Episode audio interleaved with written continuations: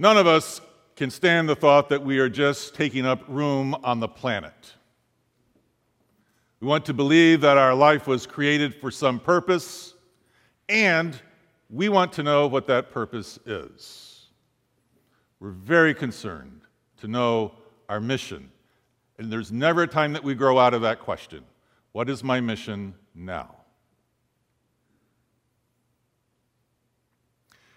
Near the end of the communist regime in Czechoslovakia, the playwright Václav Havel was arrested for his stand against totalitarianism. As you know, he later became the president of the Free Czech Republic. But during his four and a half years of hard labor in prison, Havel wrote some profound insights that he had discovered there about the meaning of life. These writings were smuggled out under the guise of being letters to his wife and were later published in a book called Letters to Olga. At one point, he says he can withstand the severity of hard labor in prison if he can just figure out his purpose there. Then, at the kind of the climax of the book, he says, I've discovered that the secret of human beings is the secret of their responsibility. Now, we may not have been to prison, but everybody in the room knows about hard labor. We know about hard labor at work. We know about hard labor at home. We know about hard labor in school. We know about hard labor in the church. Whenever the going gets difficult in these various areas of life, we find it irresistible but to ask the question is this what I'm supposed to be doing? Is this my responsibility? Is this my mission? Is this what I'm called to by God? You get a group of pastors together, it's, it's only about 10 minutes before the word calling comes up. We, we cannot resist asking this question is this, am, I, am I fulfilling my calling now? What about now? What about now? What's the next calling? And even long beyond retirement, the question just keeps returning What is my call? We care a lot about knowing our call at every stage of life. The Apostle Paul also was very concerned about this topic of calling. In his letter to the Philippians, an epistle that I think is very much all about calling, it's striking that the apostle begins not by talking about our calling, but he get, begins with discussing God's calling. In the sixth verse of the first chapter, he says, The one who has begun a good work in you will bring it to completion in the day of Jesus Christ. That's God's call. To conduct a good work in your life that will be brought to completion in the day of Jesus Christ. This word for work is, in the Greek, it's, it's I'm sorry for that part, but it's, it's, it's ergon. Um, it's from where we get the word erg. Erg in physics is a, um, it's a measure of work. Uh, the physics use this term, it's how they, they, they test uh, uh, uh how much work a, an instrument produces. Erg, E-R-G. Hang on to that because it comes up in the New York Times crossword all the time. erg. By using this term, I think what the Apostle Paul is saying is that God's work in our life is constant, it's continual, at times it's even measurable. At times, it's measurable. Just as the Spirit of God moved over creation, shoving aside the darkness and the chaos, completing a great work of beauty and light in its place so is that creativity at work in the church, in the world, and in your life. Now, you may not always be able to see this good work of God, this extraordinary creativity that shoves aside chaos and darkness and in its place creates beauty and light. But that's only because the good work has not yet been brought to completion. We're not yet to the day of Jesus Christ. Or as the apostle says in uh, chapter 3, verse, verse 21, uh, he will transform the body of our humiliation that it may be conformed to the body of his glory. We're not to the body of glory, but in the meantime, as he says earlier in that chapter, we press on. We just press on. Knowing the goal, moving towards a body of glory. When my daughter was in high school, she began uh, developing her gifts as a painter. And uh, then she went on to college to, to study art. And when she would be at home working on a canvas, I would try to sneak a glimpse of it. I'd walk behind her without her seeing me coming so I could see how the painting was unfolding on the canvas. And without thinking, I would say something like, oh my, which was not helpful.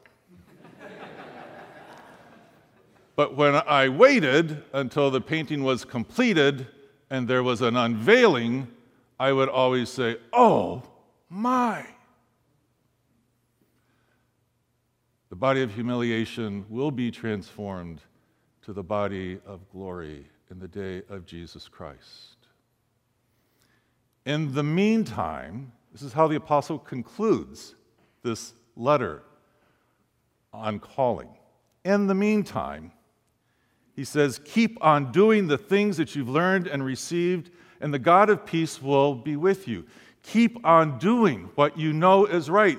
Keep on doing whatever is true, whatever is honorable, whatever is just, whatever is pure, whatever is pleasing, whatever is commendable. You know these things to be right. Keep on doing them. Do them again, and you do them again, and you do them again, and you do them again, and you leave it to the Holy Spirit to figure out how this will be woven together to the body of glory.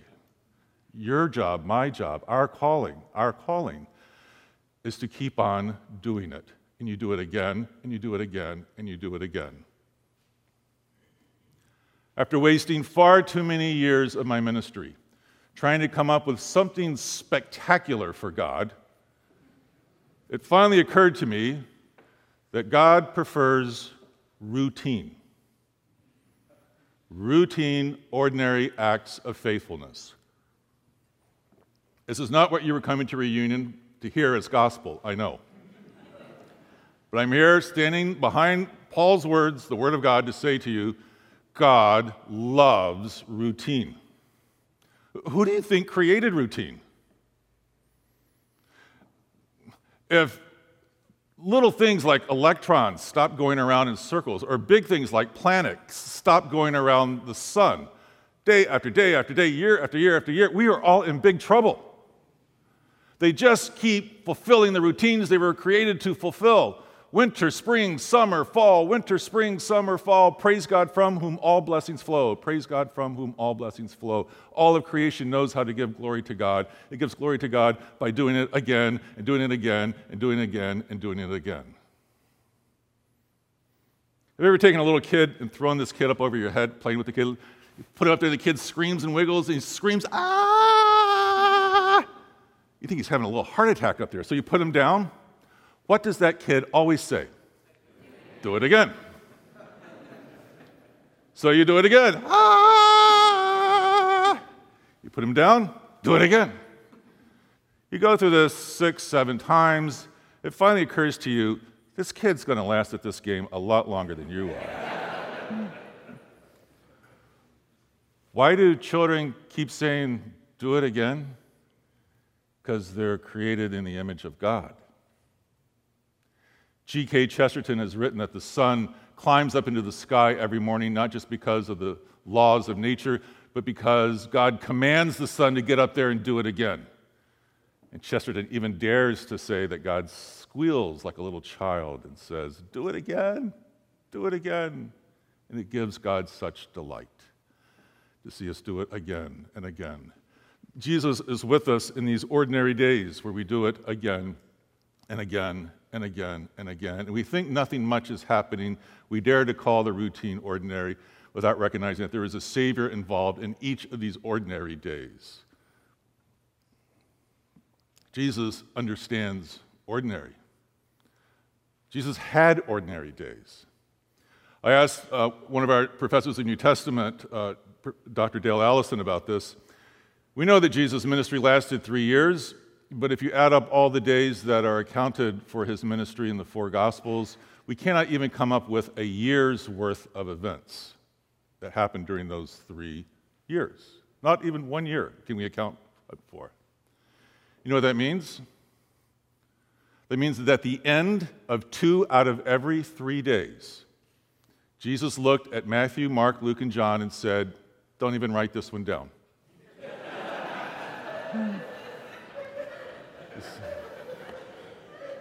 they had to have had laundry days and stuff like that, and they had to do it again, and they did it again, and they did it again, and they did it again. You, you know what this is like.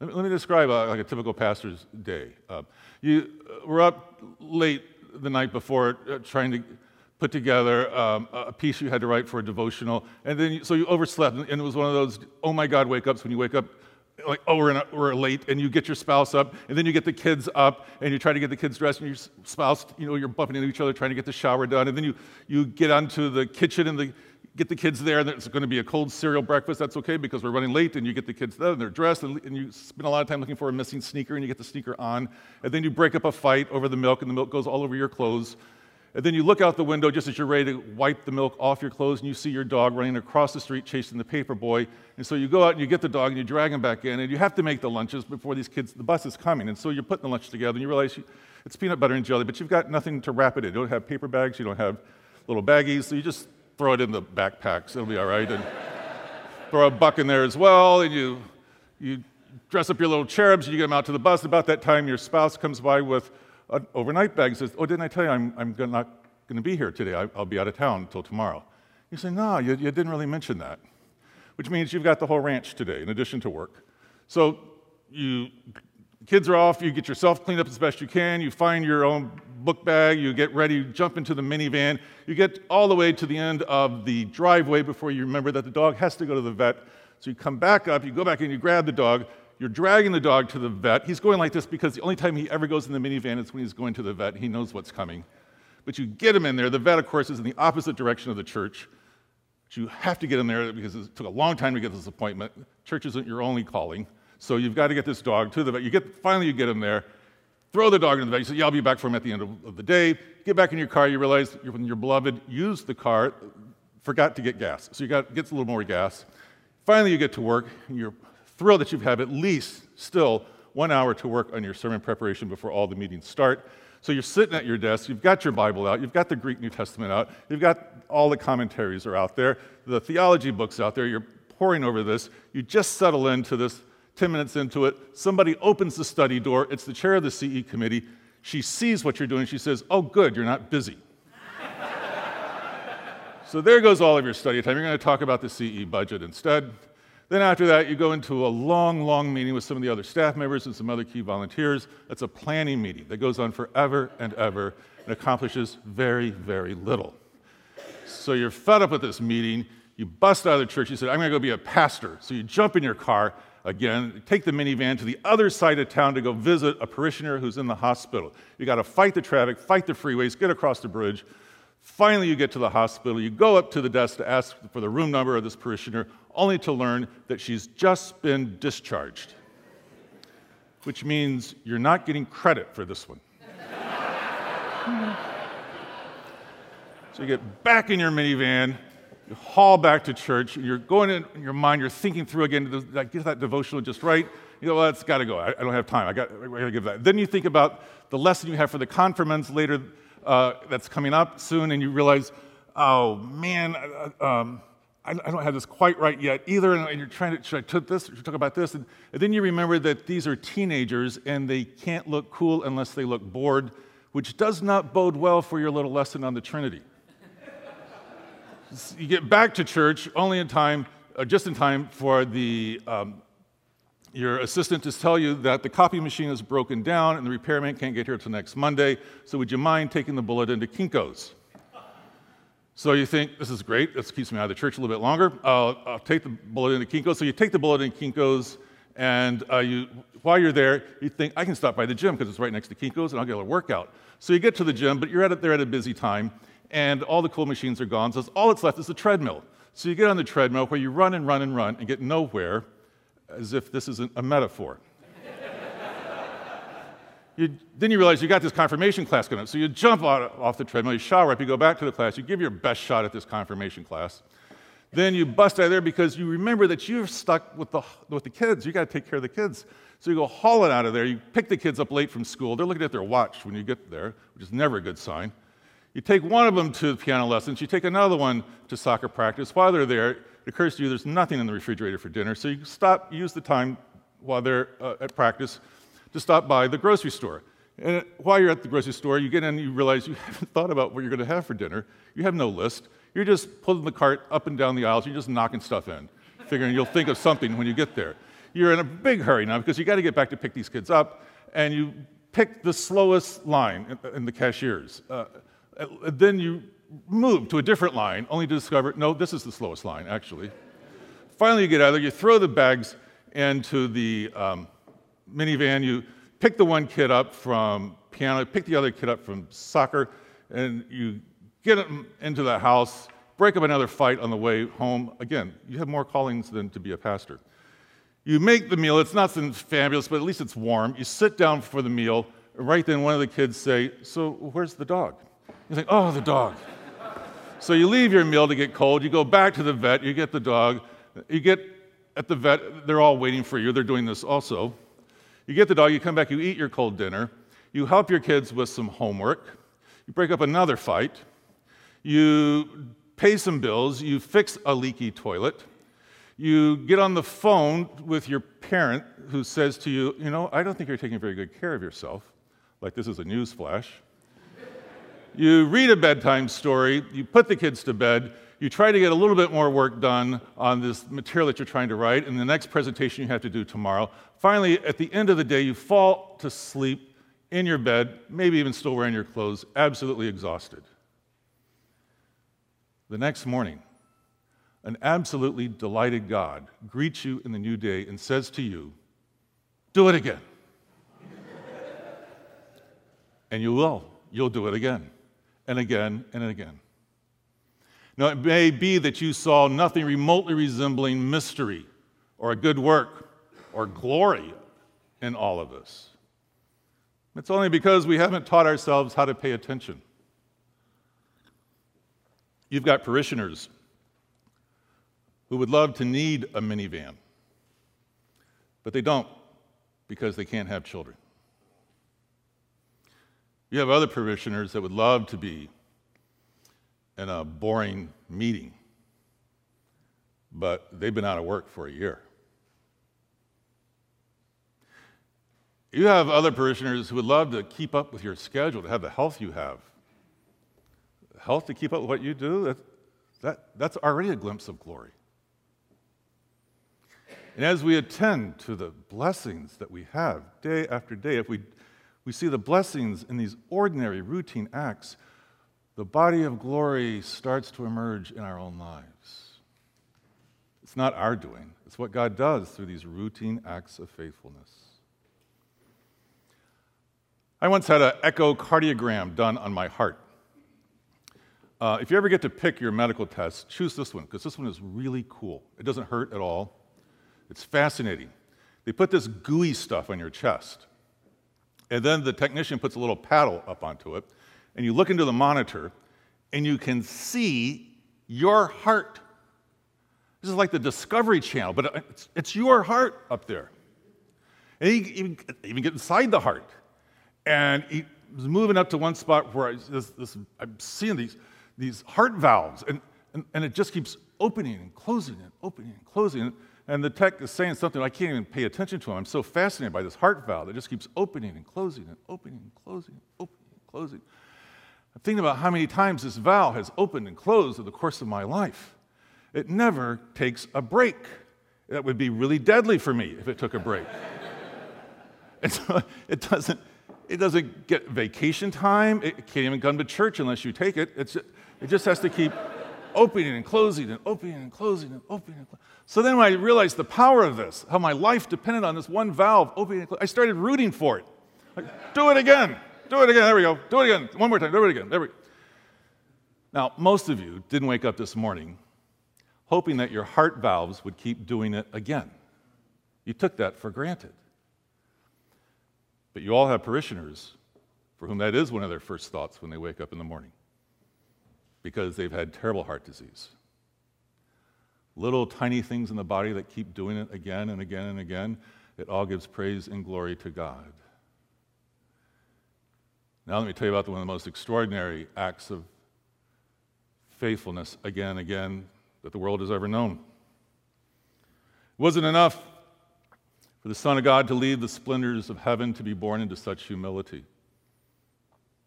When he became 30 years of age, his Father in heaven told him to do it again. So he left his home in Nazareth and he walked our streets and he healed our sick, he fed our hungry, and uh, forgave our sins. And after every exhausting day, the Father told him to do it again, and to do it again, and to do it again. And he did it again and again and again, all the way up to the Garden of Gethsemane when he was praying, begging his Father to relieve him from the next day. The Father said to do it again. And he died for the sins of the world. Now, for those who passed by that day and saw the crucifixion of Jesus, it looked like just another ordinary, routine crucifixion of a criminal on another ordinary, routine Friday. Now we know there's nothing at all ordinary about that. It was the extraordinary moment of our salvation. It didn't look that way at the time. Now it is Good Friday. Now it is one of the holiest days of our year. But at the time, it just looked like plain old ordinary Friday. The point is that all of that extraordinary, amazing, incredible, world changing grace is at work in your ordinary days, day after day after day. It's not our call to pull it down from heaven. It's not our call to, to make our lives look extraordinary. All of that is heaven's business in us. Our call is to keep on doing whatever is true and honorable and just and pure and pleasing and commendable. Keep on doing the things that you have learned and received, and the God of peace will be with you. Amen.